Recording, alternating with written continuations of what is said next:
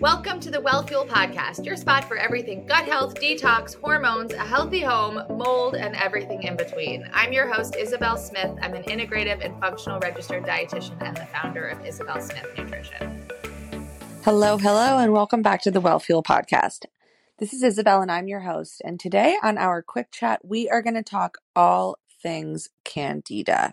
Candida is something that we are seeing so, so much more. And I got to tell you guys, it's often super hard to detect. This is why when you guys are seeing me talk about it on Instagram and mentioning that you really should be working with a super seasoned practitioner, it's because the clues, you kind of have to put them together when it comes to candida because it doesn't always show up in plain sight. I can speak for myself in that I had a raging candida infection under the surface, and I'd done multiple stool tests and had multiple things going on in terms of practitioners. And I was looking, and they were looking, and we were all looking, and it just wasn't showing up anywhere. So, you really want to be making sure that whoever you're working with really, really knows what they are talking about and really knows what to look for. Because often, as practitioners, and I say this a lot, we have to make clinical judgments, and clinical judgments are ones in which we believe that there's something there that either the person is telling us that the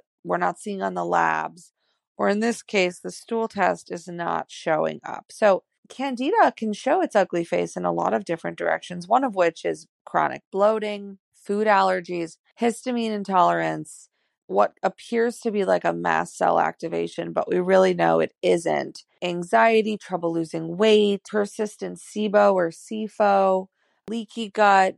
This sort of stuff is where we start to think about what's going on in the background. The fungus that lives in our bodies, in our in our overall um, microbiome, is actually a very very small component, as you might have heard on my longer episode with Dr. Elena Ivanina. However, it's a super powerful and informative portion of the microbiome, and actually, these little fungi inform a lot of what happens in the rest of the microbiome. So they're small but mighty. And when they're in a place that they're not the healthiest or they're creating issues, they can create a lot of issues for people. So when it comes to thinking about candida, often we have to look about at what's not there versus what's there in terms of testing and such.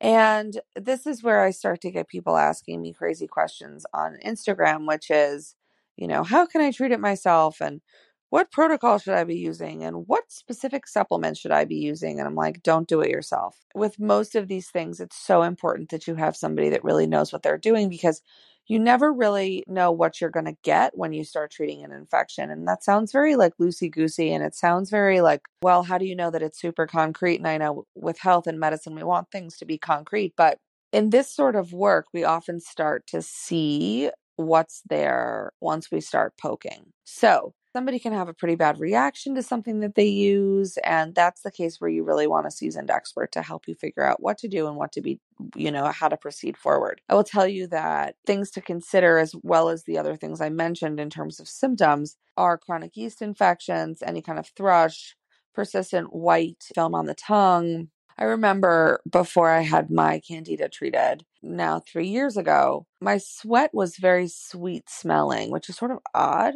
it, when it wasn't like coming from my armpits that I'm talking about, it was more just like if my, you know, upper body got sweaty or, you know, boob sweat or whatever. Um, it was just this like specific type of it was like a sweet smell. It wasn't a bad smell.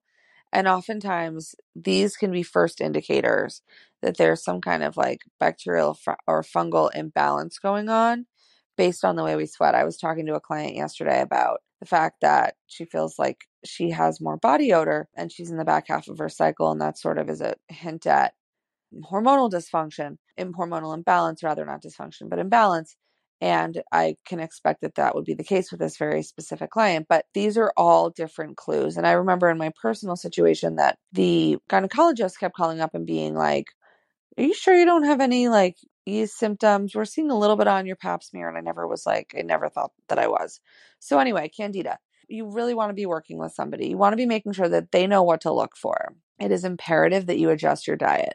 This is something that I avoided for an incredibly long period of time and ultimately was something that you really can't avoid. And so when it comes to really, really moving beyond candida, you're going to have to adjust your diet.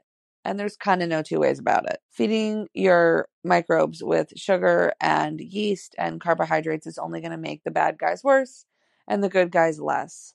So adjusting to really include more complex carbohydrates so important. The process of healing candida is complicated and it's long and it's also wrapped up often in mold and Lyme and other infections that we can also have lurking below the surface.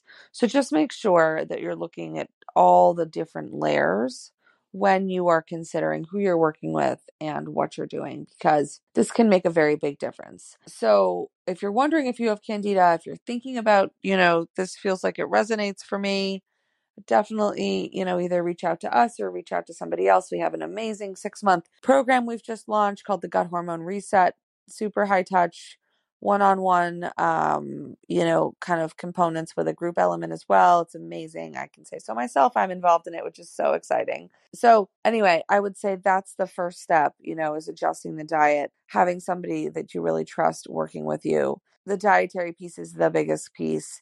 If you're like how can i feed my microbes better? We want to be including more foods with soluble fiber complex carbohydrates with different types of forms of fiber and we want to be thinking about how we're providing nourishment and nutrients to these microbes in the gut because they will help us fight these infections more than you could ever imagine. What it looks like when you start to treat candida is one might use a various uh, variety of different types of herbs, but again, this sort of depends on the fuller picture and what else is going on. So, just a quick chat about Candida. We will do a much longer conversation about it. Want to get the ball rolling on this. If you're thinking about this, you know, and you're wondering about it, certainly reach out. But Candida is definitely on the rise, and we're seeing it more and more in uh, in our clients and research and with other practitioners and such. So stay tuned. We have a lot of information on our website as well as on our feed about Candida if you're curious. Thanks, guys, for tuning in, and I will talk to you next time on one of our quick chats. As always, thanks so much for listening to the Wellfuel podcast. We're so happy to have you. To make sure you don't miss a beat, please subscribe either on Apple or Spotify because we have episodes dropping once or more a week with tons of great content. If you want to make sure that you're up to date on everything we're doing in the business with our clients and new offers and all the things, make sure that you check us out at Isabel Smith Nutrition on Instagram and isabelsmithnutrition.com. See you guys soon.